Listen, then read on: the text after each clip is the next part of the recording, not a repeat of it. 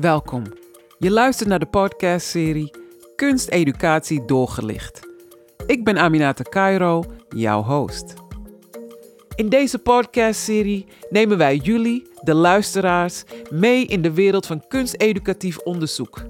Door middel van informele, maar toch diepgaande gesprekken met onderzoekers, docenten en kunstenaars willen wij hun bevindingen voor jullie toegankelijk maken.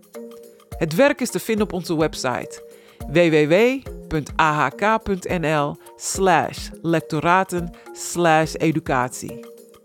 Kom met ons mee. Veel luisterplezier bij Kunsteducatie doorgelicht. En vandaag hebben we te gast meneer Reinhard Vindeneg. Heb ik dat goed gezegd? Ja, zeker. Ja, oké. En we gaan vandaag praten over, um, over zijn werk. Authentic Composition Education in Primary School. Um, en dus over authentieke kunsteducatie en specifiek als het gaat over muziekcompositie. Ja? Maar Reinhard, ik kom uit Suriname. En in Suriname beginnen we eerst met wie is je vader, wie is je moeder. Dus vertel ons, Reinhard. Kunte Vindenek hij was professor in de biologie aan de Universiteit van Wageningen. Enthousiast amateur, muzikant. En mijn moeder is uh, Suzanne Vindener. Zij is taalkundige en uh, vertaalster van Nederlands naar Duits. En eveneens muziekenthousiast. Ja. ja. Thuis was veel muziek, ja. maar altijd op uh, amateurniveau, enthousiasme niveau. En heb je ook broers en zusters? Jazeker, ik heb een zus, Barbara. Ja, heeft twee hele leuke een nichtje en een neefje voor me ja, op de wereld gezet. Ja. En vertel een beetje over hoe je bent, ja, je muziekcarrière, hoe dat van huis uit is, is begonnen. Ja, mijn muziekcarrière begon eigenlijk daarmee dat ik gewoon op AMV-les ging, zoals heel veel kinderen in die tijd op AMV-les gingen. Mhm. En AMV staat voor? Voor uh, Algemene Muzikale Vorming. Dat moest je in die tijd doen. Als je muziek wilde gaan leren, dan ging je naar AMV-les. En daar leerde je elementaire noten lezen en een beetje spelen op een blokfluit. blokfluit uh, natuurlijk. Ja, blokfluit. En een, een klokkenspel of een, een xylofoon. En nou, maar dat vond ik eerst niet zo, maar toen kwamen we op een gegeven moment, kreeg ik meester Vleeshouwer. En meester Vleeshouwer, die was echt heel handig uh, met die kinderen en met stukjes spelen. En die kregen dus voor elkaar dat we daar met z'n driestemmig Mieke hou je vast speelden op die xylofoon. Ik vond het fantastisch en, en dat, echt helemaal geweldig. En ik wilde dus ook helemaal niet naar blokfluit of naar pianoles. Want ik wilde met elkaar meerstemmig muziek maken. Dat vond ik zo leuk. Ik denk dat daar wel een soort zaadje is geplant. Hoe enthousiast je als kind kunt worden voor muziek maken. Als je het gevoel hebt dat je echt, echte muziek aan het maken bent. En kan je ons iets vertellen over het onderzoek dat je hebt gedaan? Je hebt op, op een gegeven moment zo'n mooi idee van: oké, je brengt kinderen vanuit hun eigen motivatie met muziek in aanraking en ook met een professionele kunst. En dat klinkt natuurlijk fantastisch, mooi, maar hoe doe je het nou? Wat me altijd opvalt bij deze dingen is dat dit soort vernieuwingen en überhaupt dat zelf maken, dat zelf creatief bezig zijn, dat dat veel meer in andere kunstvormen gebeurt in het onderwijs dan bij muziek. En hoewel het wel altijd gepropageerd wordt, hè, ook door het SLO in het nieuwe leerplankader voor kunst, uh, kunstzinnige oriëntatie, staat dat wel net zo voor muziek als voor die andere vakken, maar het gebeurt gewoon heel weinig. En volgens mij is het gewoon omdat we niet weten hoe. Dus hoe gaan we dit doen? Ik heb me daarbij op willen oriënteren aan wat er bijvoorbeeld bij beeldend gebeurt, wat mensen die uit andere uh, disciplines komen, wat die me dan vertellen hoe ze dat doen.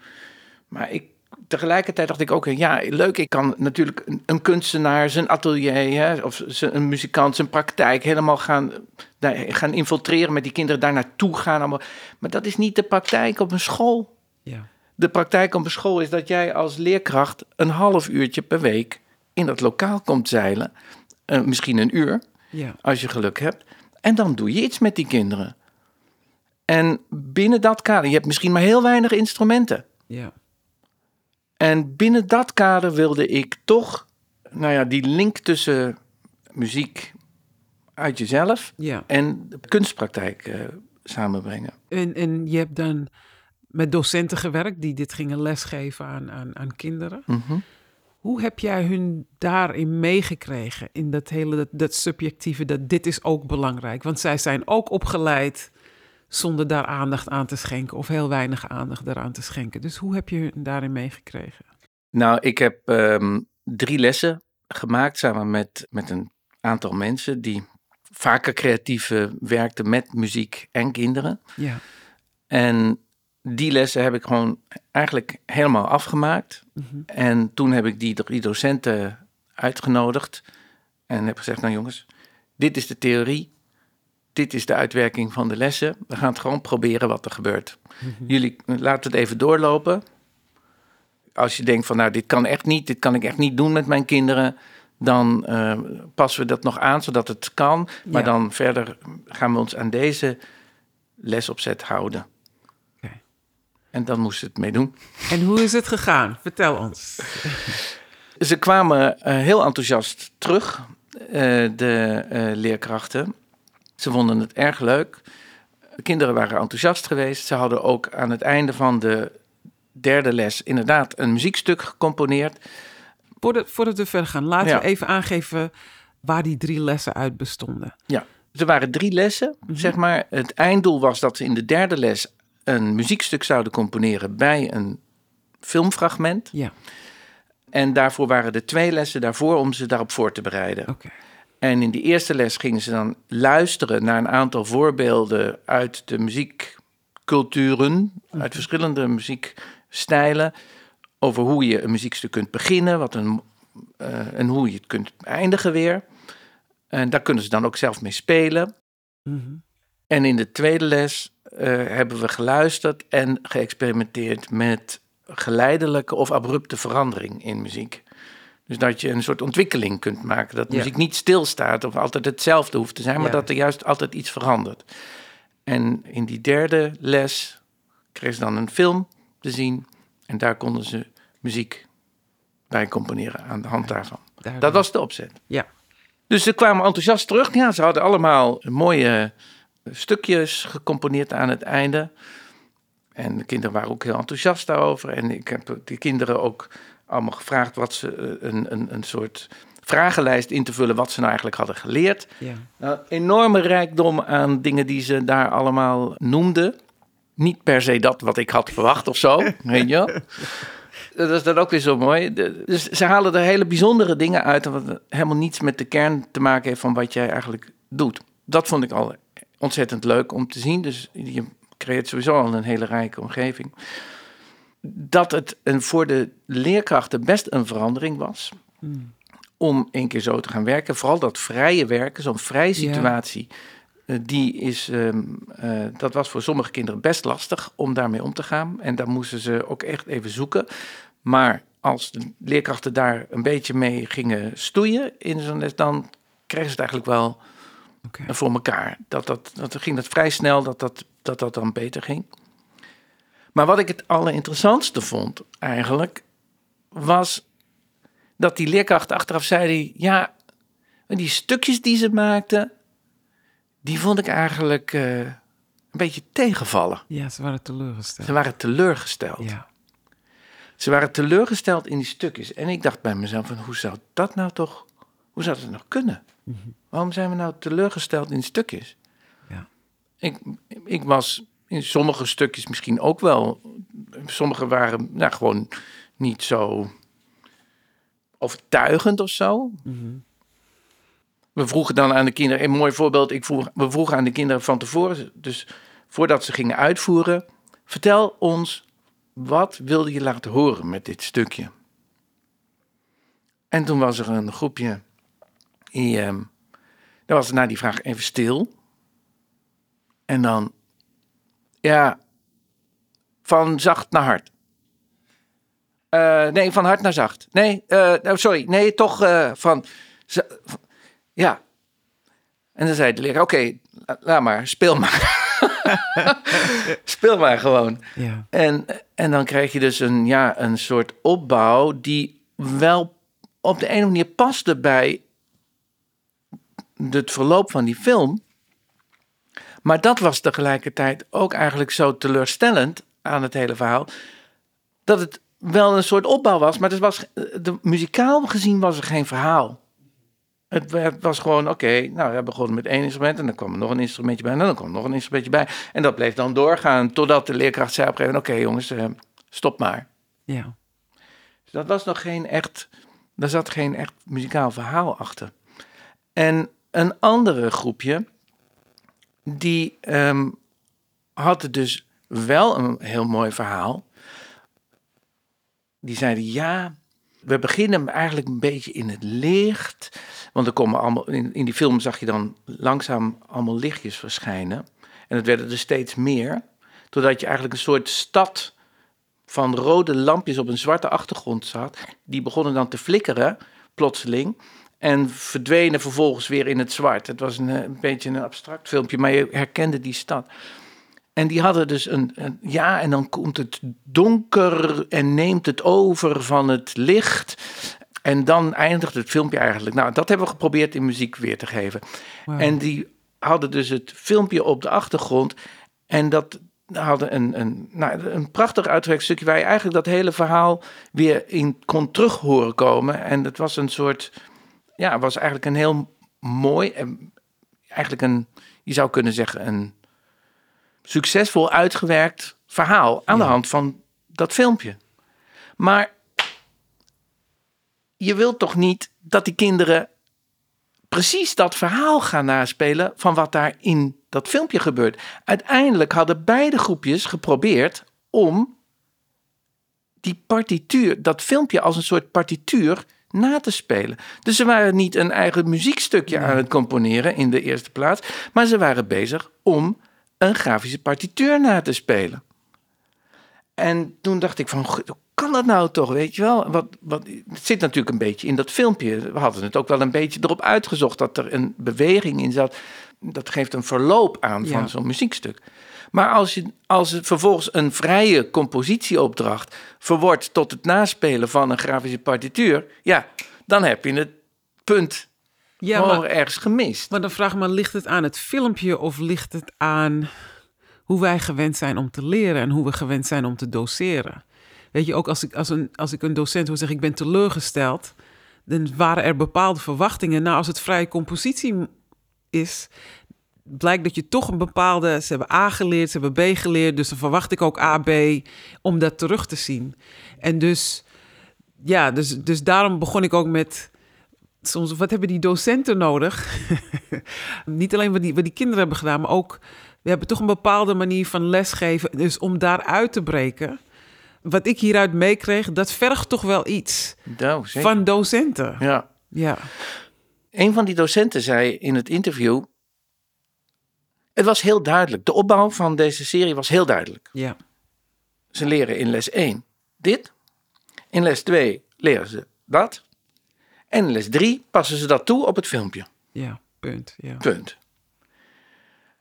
En dat is natuurlijk net niet de bedoeling. Ik bedoel, het was wel de bedoeling, maar het is niet de bedoeling van een vrije compositieopdracht. Eh, eigenlijk moet je die, zo'n, zo'n, zo'n serie dus achteruit maken. Je moet als het ware beginnen bij zo'n filmpje. Misschien met muziek, want er zijn filmpjes met die muziek. Ik bedoel, dat, dat filmpje, waar had ik het vandaan? Dat was van een project van een Duitse videokunstenaar. Die allemaal regelmatig zo'n filmpje maakte zonder geluid. Allemaal van die clipjes van vijf minuten ongeveer, misschien ja. langer ook. En zo'n filmpje, dat zet hij dan op zijn website en dan mocht iedereen dan downloaden. En daar mocht hij dan muziek bij componeren. En die muziek mocht weer terug op de website. En dan krijg je dus tien van die filmpjes, zelfde filmpjes, met een andere muziek erbij. Ja. Dus dat was zeg maar de, de, de insteek bij die compositieopdracht. Als ik dit dus nu nog een keer zou gaan doen, mhm.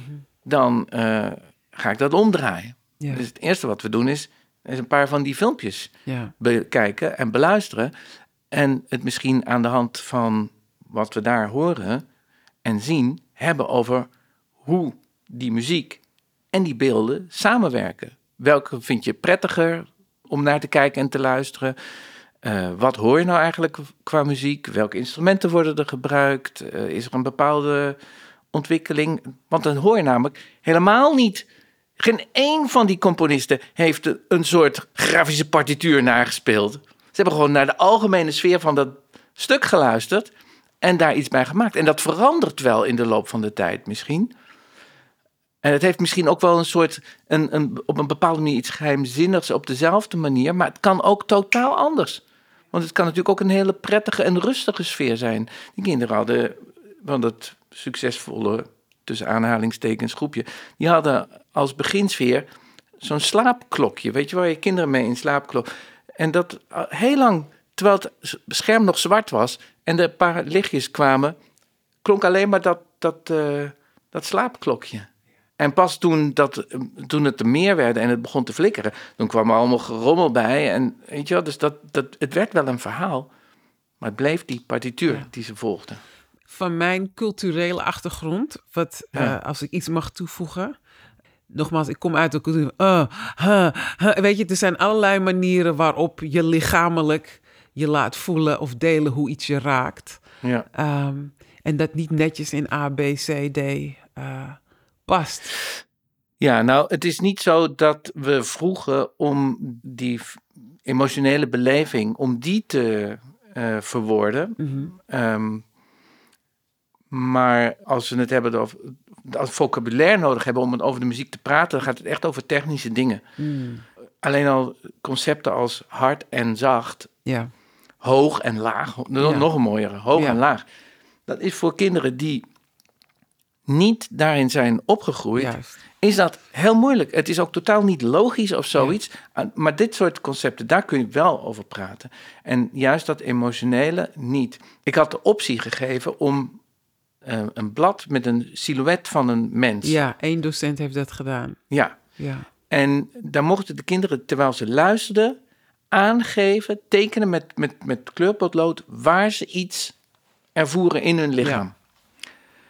En het was fantastisch hoe gedetailleerd en hoe precies die kinderen soms konden aangeven dat ze mijn buik of hier op de schouders in de nek of in het gezicht of weet ik veel, op hun armen iets voelden. Soms waren het, zag je alleen maar een streepje, want het zat hier. Maar soms waren het ook puntjes of, of, of- of haakjes. Nou, dus dat vond ik echt heel bijzonder. En, en dat was juist bij de groep die het minste ervaring had, Ja.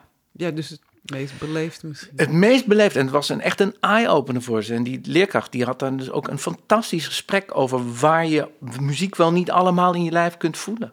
Ja. Zonder dat het natuurlijk ging over wat je dan precies voelt. Ja, alleen ja, dat ja. je daar iets voelde. Ja. Ja. ja, die sprong er ook uit bij mij. Ja. Dat eh, vond ik ook een heel mooi eh, voorbeeld. Ik vond, ik vond het ook interessant dat dat gevoel werd vertaald naar schrijven op papier. Want dat helemaal als iemand met een dansachtergrond, laat die kinderen bewegen en springen en dit is wat ik voel. Dus, dus dat was interessant. Maar dat ook die groep het anders had ervaren. Dat, weet je, dat die docent zei van, van hoe belangrijk dat was. En dat zij het meest specifiek waren in, eh, in als het ging om die belevenis uit te drukken. Ja. Ja, Ja. heel mooi voorbeeld. ja. Goedemiddag, Yvette Werner. Hallo Yvette. Hey, hallo. Je hebt deelgenomen aan, aan het onderzoek. Klopt. Kun je een beetje over jezelf vertellen en, en eh, wat je hebt gedaan en wat je hebt ervaren? Zeker. Ik ben eh, in dat jaar afgestudeerd aan het conservatorium als docent muziek. En ik stond vanaf september voor die groep. Daarvoor wel, eh, had ik wel ervaring met groepslessen van een stuk of 15 kinderen op ehm, slagwerkinstrumenten, djembe's bijvoorbeeld. Eh, maar nog niet per se met reguliere muzieklessen in groepen van 30.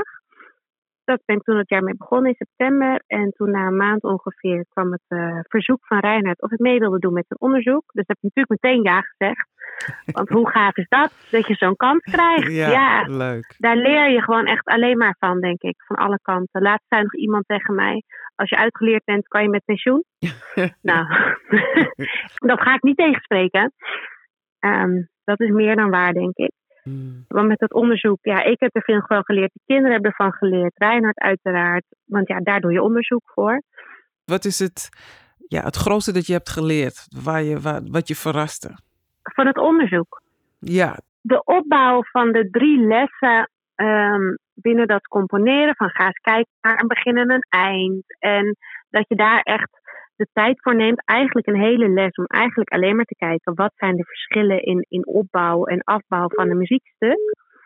Het lijkt zo simpel, maar daar ga je juist dan dus eigenlijk vrij snel aan voorbij, denk Mhm. ik. Tenminste, ik wel.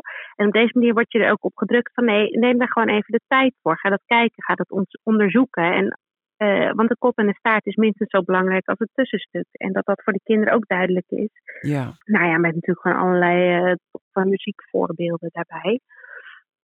En dat ga je dan vervolgens ontwikkelen tot uiteindelijk een muziekstuk met elkaar. En die voorbeelden die jullie gebruikten, heeft iemand die gekozen? Ja, dat zijn, ik heb gewoon die drie lessen van Reinhard gekregen. We hebben Mhm. daar eerst een keer nog een avond over gezeten met elkaar. Van nou, ik zou dit en dit nog aanpassen. En toen hebben we die lessen gekregen en daar zaten die voorbeelden in. Dus die heb ik gewoon gebruikt. Die ben ik gaan doen. Ja, dat waren voorbeelden. Ik kende ze zelf ook al niet allemaal. Nou, dus de kinderen zeker niet. Eh, niet bewust in elk geval. Want Mhm. eh, de halve Mountain King, nou, dat herkent elk kind. Elk kind herkent dat. En ze weten niet precies waarvan. Van een game of een reclame. Dat is echt grappig. Ze herkennen het allemaal. Maar de, de Greatest Showman, en er zat ook eentje in, dat begon met een beetje een ronkende motor. Ze waren heel nieuwsgierig, wat gaat gebeuren? En ze wilden het nog een keer horen. En kan hij niet nog een beetje harder, juf? Muziek die ze helemaal niet kennen, maar daar staan ze gewoon helemaal voor open. En als je nu terugkijkt, wat, wat heb je daaruit meegenomen uit die ervaring? En helemaal, je was, je was, je was fresh out of school. Weet je, je stond aan het begin. Dus Klopt. nu, wat, en met wat ervaring, als je terugkijkt, wat heb je daaruit meegenomen? Neem de tijd. Hmm. Neem de tijd om iets uit te leggen, om goede voorbeelden te geven. Want alle lessen die ik daarna ook gegeven heb gedaan, ook het componeren, op het moment dat ik een voorbeeld heb gegeven en dat ze vanuit daaruit verder kunnen werken, kunnen ze aan de slag.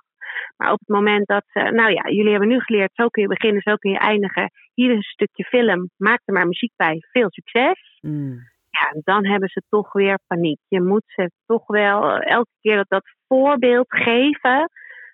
Van we doen het samen, jullie doen het alleen, doe het voor, weet je. En dan kunnen ze aan de slag. Maar ze hebben wel echt handvatten nodig om aan de slag te kunnen.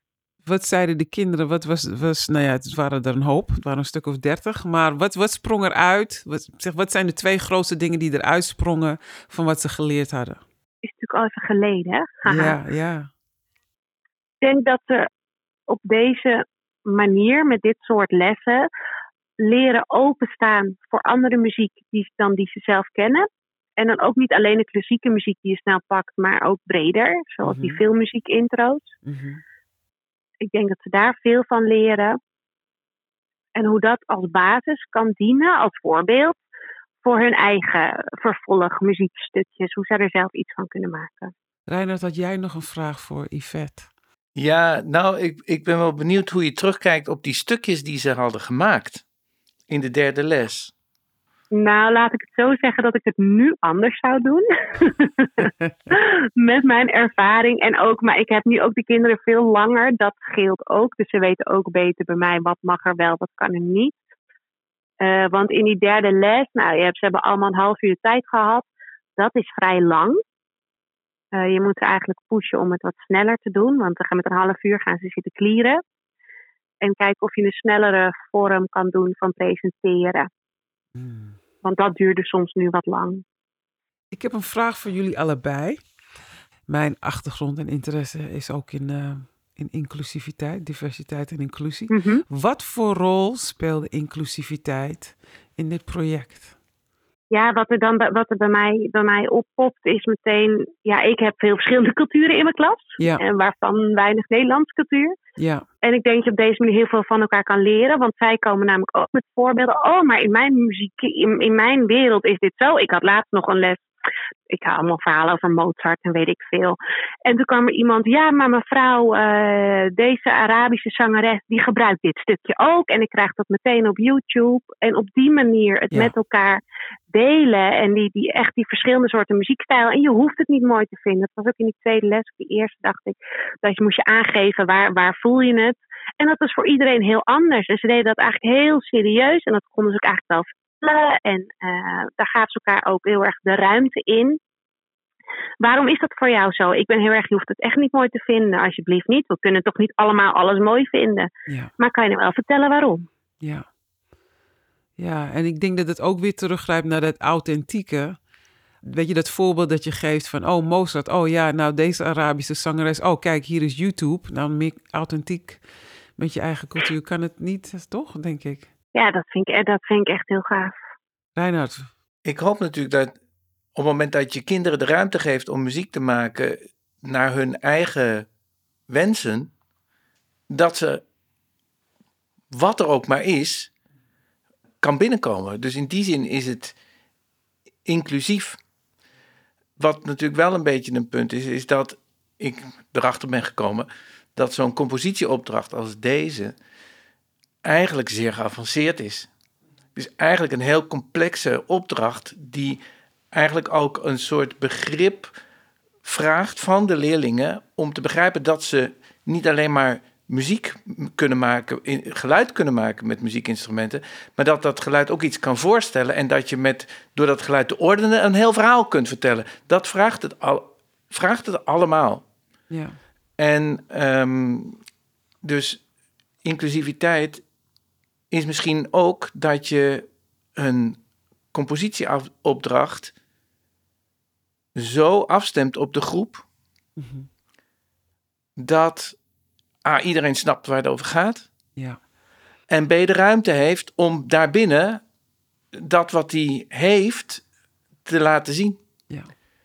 En ik denk dat zeg maar in, dat, in zeg maar de revisie Ja. daar meer ruimte voor zou zijn dan eh, we in dit oorspronkelijke model hadden, omdat we daar de kinderen zo zeg maar voeden met heel veel voorbeelden die wij dan hebben uitgekozen.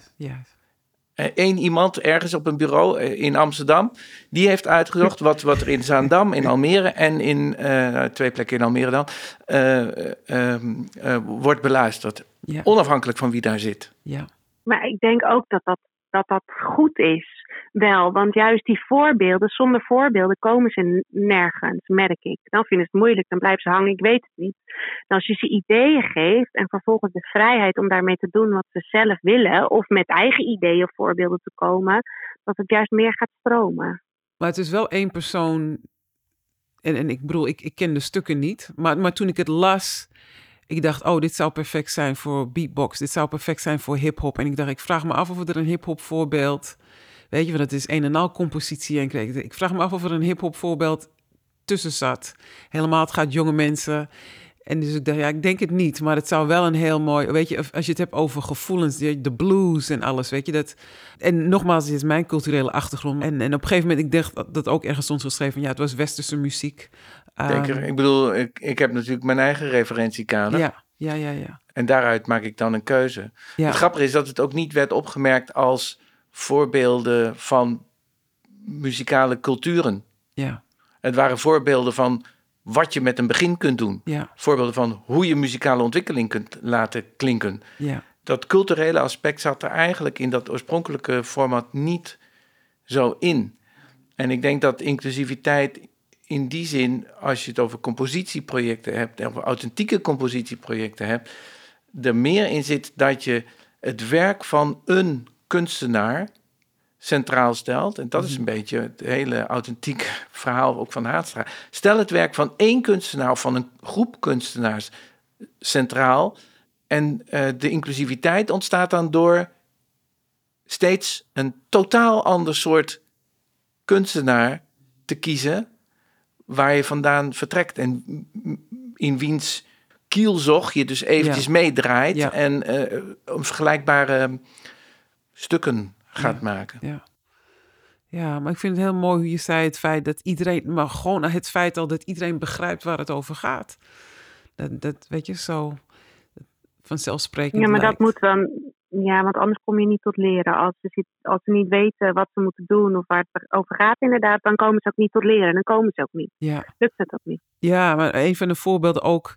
Dus dat de kinderen die hun eigen muziekinstrument. Leuk, maar die gaan wel spelen wat ze al weten. Ja, En hoe moeilijk dat is om dat los te laten. ja. Ja, nou, ik heb het, uh, het artikel of het, het, het, het, ook script gelezen, scriptie, hoe noem je het? Ja. Paper. Uh, en daar stond juist ook wel in, bij mij hadden ze dan niet hun eigen instrument bij zich, maar van, hé, hey, maar ik heb ook geleerd dat ik heel andere dingen kan doen met mijn viool. Mm -hmm. Andere soorten geluiden Ja. kan maken, dus heel spannende geluiden. Juist wel daar wordt uitgedaagd. Mhm. Ja. Ja. Ja, ja, ja. En dat is, dat is ook gebeurd. Maar in eerste instantie, dat was wel iets waar ze eh, overheen moesten komen. Absoluut. Of, eh, of dat één meisje speelde in viool en van, oh, wat speel je het lelijk. En ja, maar ik probeerde juist op een bepaalde... Het was, ze wilde juist een horrorgeluid of zo met die violen. Van, oh, nou, wat speel je lelijk. En, horen. Dat was weer stress. Ja, precies. Maar, Ze was aan het zoeken naar hoe ze iets kon doen, kon Ja. doen. En ze vond het eigenlijk niet mooi klinken. En dan zei de leerkracht, ja, maar eigenlijk, je probeert een, een, een horrorgeluid te maken of iets engs te maken. En zo klonk het eigenlijk wel. Ja, dus ja. eigenlijk ben je best goed bezig. ja, dat vond ik een, eh, ja, dat is wel heel erg leuk. Ja, dat vond ik eigenlijk wel een van de geslaagde delen eh, daarvan. Dat, dat het echt wel werkt om kinderen hun eigen instrument mee te laten nemen en dat ook te laten gebruiken. En hoe weinig er eigenlijk maar zijn die het dan ook echt doen. Ja, ja. En Yvette, je zei bij jou hadden ze niet hun eigen instrumenten. Correct? Hoorde Nee. ik dat correct? Dat klopt. Ja. En Maar, maar had dat mee te maken? Mag ik dat vragen? Hadden ze het gewoon niet? Of durfde je dat niet aan? Of... ik heb daar op dat moment ook niet als zodanig bij stilgestaan. En had ik zelf een beetje het vooroordeel, denk ik, vrees ik, dat we het niet zouden hebben. Mm. Nu ik een aantal jaar later ben, komt er steeds meer, oh juf, eh, mag ik, mag ik? Laatst heb ik een half uur van mijn les, hebben we naar een jongetje op de sas zitten kijken en luisteren en vergeleken met gitaar en zo. Maar op dat moment eh, stond ik daar niet zo bij stil. Ja. Vond ik het wel heel wat als ik ze allemaal in een groepje aan het werk had op de schoolspullen. allemaal gefocust in dezelfde richting. Ja, ja, ja. Was- Zonder dat eh, de helft kapot was aan het eind. Ja. Ja, Ja. er zitten een paar pittige kinderen tussen, zeg maar. dus, eh. Het is een uitdaging, maar wel ja, leuk. ja, ja, leuk. We hebben, een, we hebben een publiek dat meeluistert. Hebben jullie nog een paar laatste woorden dat je mee wil geven eh, om mensen te inspireren als het gaat om dit werk? Wat, wat is het dat je hoopt dat ze meenemen uit dit werk? Eh, krijg je de kans eh, om mee te doen met een onderzoek? Het is spannend, want je stelt jezelf eh, kwetsbaar op, want ze komen bij jou in de les kijken. Maar ik denk, realiseer je dat andersom ook zo, want jij hebt kritiek op het werk van, de, van die persoon. En het is ontzettend waardevol. Je kunt er echt heel veel van leren, van twee kanten op. Ehm, zoals nu dat componeren. Ik zat te denken, oh ja, kan ik van de week wel weer eens even met ze doen. Hoe leuk is dat? Leuk. Het dankjewel. gaat ervoor. Ja, Ga ervoor. mooi. Dankjewel. Kijk, als we muziek meer creatief willen maken, in die zin dat we het meer een scheppend kunstvak willen maken, dan betekent het dat je een stap moet nemen. En echt een enorme. En ik had best wel eens een creatieve opdracht gegeven. Zo'n andere aanpak te kiezen, zo'n heel ander uitgangspunt te kiezen, dat was lastig. En ik moest echt mezelf tot dit onderzoek zetten om die stap te kunnen maken, om zeg maar die toch behoorlijk systematische aanpak. Les 1 doen we dit, les 2 doen we dat, les 3 kan dan dat. Om dat vol overtuiging ook los te kunnen laten. En om te zeggen, oké, nee, we beginnen aan het andere eind. We beginnen met betekenis maken van de kunst van iemand anders. En dan gaan we kijken hoe we dat zelf kunnen doen. Mm. En, ehm, en de zoektocht om hoe je dat nog op zo'n manier in volgorde kunt zetten, hè, dat je daar een, een, ja, een leerplan, een curriculum van kunt maken, dat is er nog een hele uitdaging. En daar hoop ik natuurlijk dat we in de loop van de tijd langzamerhand allemaal een beetje aan kunnen gaan werken. Maar het begint met zo'n eerste stap en die is groot. Ja. En eh, die moet je wel durven nemen. Dus ik hoop dat mensen gemotiveerd raken om dus zo'n eerste stap voor, voor, in elk geval voor zichzelf te nemen. Oké, dan heb ik nog een laatste vraag. Nog een extra laatste vraag voor jullie allebei. Dus, dus dat is over het leerplan van wat je gaat maken voor die studenten. Wat hebben docenten nodig? Je zegt het is een grote stap. Wat zou, en, en, en Yvette, vooral jij, jij was vers, net begonnen, terugkijkend. Weet je, wat zou docenten helpen om, om zo'n grote stap te maken, om het anders te gaan doen? Wat, wat zou helpen? ja, ik vind het dus wel grappig, want voor mij was het niet zo'n grote stap. Ze voelde dat niet. Mhm. Dus het heeft denk ik ook te maken eh, met mm, ja, hoe jij als persoon dat voor je ziet. Wellicht Ja. met de opleiding heeft te maken. Ik heb natuurlijk in Utrecht de opleiding gedaan, dus een ander soort opleiding wellicht. Ehm, maar je hebt durf nodig. Moed. Ja. Moed. Durf. Geef 30 kinderen een instrument en laat het gebeuren. Ja. Maak goede afspraken, maar ga het doen. Denk niet, oh, maar dat is herrie. Oh, maar help. Nee, ga ervoor. Want ja, Ja. ja. meer kan ik niet over zeggen. Durf het, Mm. doe het, ga Yes. het doen. Dankjewel. Heel mooi. Ja, ik denk dat dat, dat, het dat is hoor. Ehm, durf, durf het gewoon eens anders, durf het anders te doen. En vind vooral een uitgangspunt waarvan je denkt van dit vinden die kinderen ook gaaf. Of daar kan ik met ze naar luisteren. Daar kan, daar kan ik ze mee boeien. En dan is het een experiment aangaan. Daarmee wil ik jullie, Yvette, dankjewel. Reinhard, heel hartelijk bedankt voor het delen van jullie ervaringen van dit onderzoek. Dat heet Authentic Composition Education in Primary School, Didactic Principles in Theory and Practice. En het gaat dus over authentieke eh, compositie, eh, muziekeducatie. Heel hartelijk bedankt voor jullie aandacht bij Kunsteducatie Doorgelicht. Mijn naam is Aminata Cairo. Ik wens jullie een fijne dag. Bedankt voor het luisteren naar de podcastserie Kunsteducatie Doorgelicht. Deze podcastserie zou niet tot stand zijn gekomen zonder de geweldige bijdrage van een aantal mensen.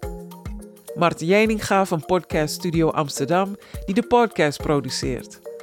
Alle onderzoekers, kunstdocenten en kunstenaars die deelnemen aan de podcast. Sanne Kersten voor de productie en Maaike Besseling voor het logo. Mijn naam is Aminata Cairo.